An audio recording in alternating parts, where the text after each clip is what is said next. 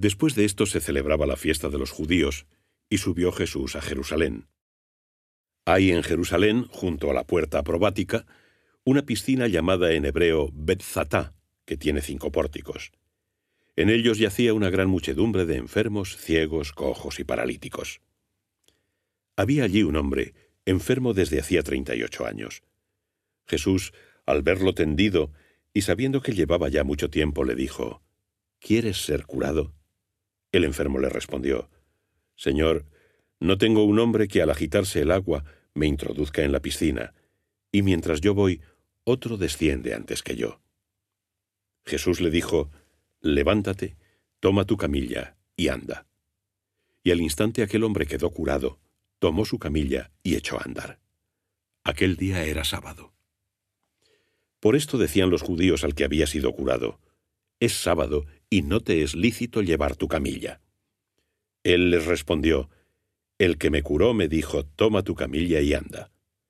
Le preguntaron, ¿Quién es el hombre que te dijo, Toma tu camilla y anda? Pero el que había sido curado no sabía quién era, porque Jesús había desaparecido entre la multitud reunida en aquel lugar.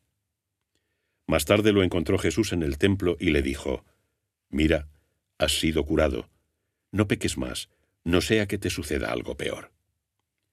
Se fue aquel hombre y dijo a los judíos que era Jesús el que lo había curado. Por esto los judíos perseguían a Jesús, porque hacía estas cosas en sábado. Jesús les respondió, mi padre trabaja siempre, y yo también trabajo.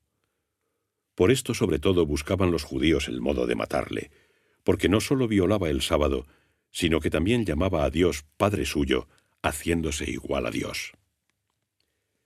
Respondió entonces Jesús y les dijo, Os lo aseguro, el Hijo nada puede hacer por sí mismo, sino lo que ve hacer al Padre, pues lo que Él hace, lo hace igualmente el Hijo. Porque el Padre ama al Hijo y le muestra todo lo que él hace, y le mostrará obras mayores que éstas para que vosotros os maravilléis. Pues así como el Padre resucita a los muertos y les da vida, así también el Hijo da la vida a los que quiere. Porque el Padre no juzga a nadie, sino que ha entregado al Hijo el poder de juzgar, para que todos honren al Hijo como honran al Padre. El que no honra al Hijo no honra al Padre que lo ha enviado.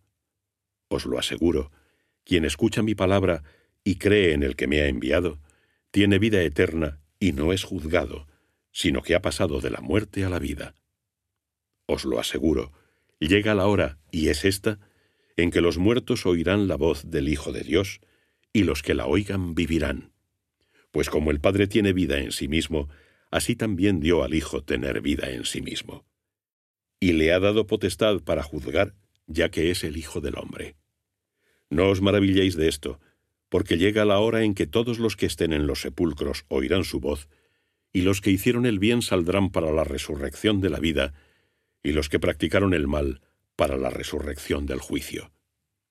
Yo no puedo hacer nada por mí mismo. Como oigo, juzgo, y mi juicio es justo, porque no busco mi voluntad, sino la voluntad del que me ha enviado. Si yo doy testimonio de mí mismo, mi testimonio no es verdadero, otro es el que da testimonio de mí, y sé que es verdadero el testimonio que da de mí. Vosotros preguntasteis a Juan, y él dio testimonio de la verdad. Yo no recibo testimonio de hombre, sino que digo estas cosas para que os salvéis.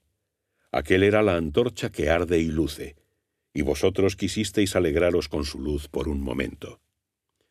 Pero yo tengo un testimonio mayor que el de Juan, pues las obras que el Padre me encargó que llevara a cabo, las mismas que yo realizo, dan testimonio de mí, de que el Padre me ha enviado. Y el Padre que me ha enviado es el que ha dado testimonio de mí. Vosotros no habéis oído nunca su voz, ni habéis visto su rostro, ni permanece en vosotros su palabra, porque no creéis al que Él ha enviado. Escudriñad las Escrituras, ya que esperáis tener en ellas la vida eterna. Ellas son las que dan testimonio de mí y no queréis venir a mí para poseer la vida. Yo no recibo gloria de los hombres, pero os conozco y sé que no tenéis amor de Dios en vosotros. Yo he venido en nombre de mi Padre y no me recibís. Si otro viniera en su propio nombre, a éste lo recibiríais. ¿Cómo podéis creer vosotros que recibís gloria unos de otros y no buscáis la gloria que procede del único Dios. No penséis que os acusaré ante el Padre. Hay quien os acusa, Moisés, en quien vosotros esperáis. Pues si creyeseis en Moisés, quizás creeríais también en mí, ya que él escribió de mí. Pero si no creéis en sus escritos, ¿cómo creeréis en mis palabras?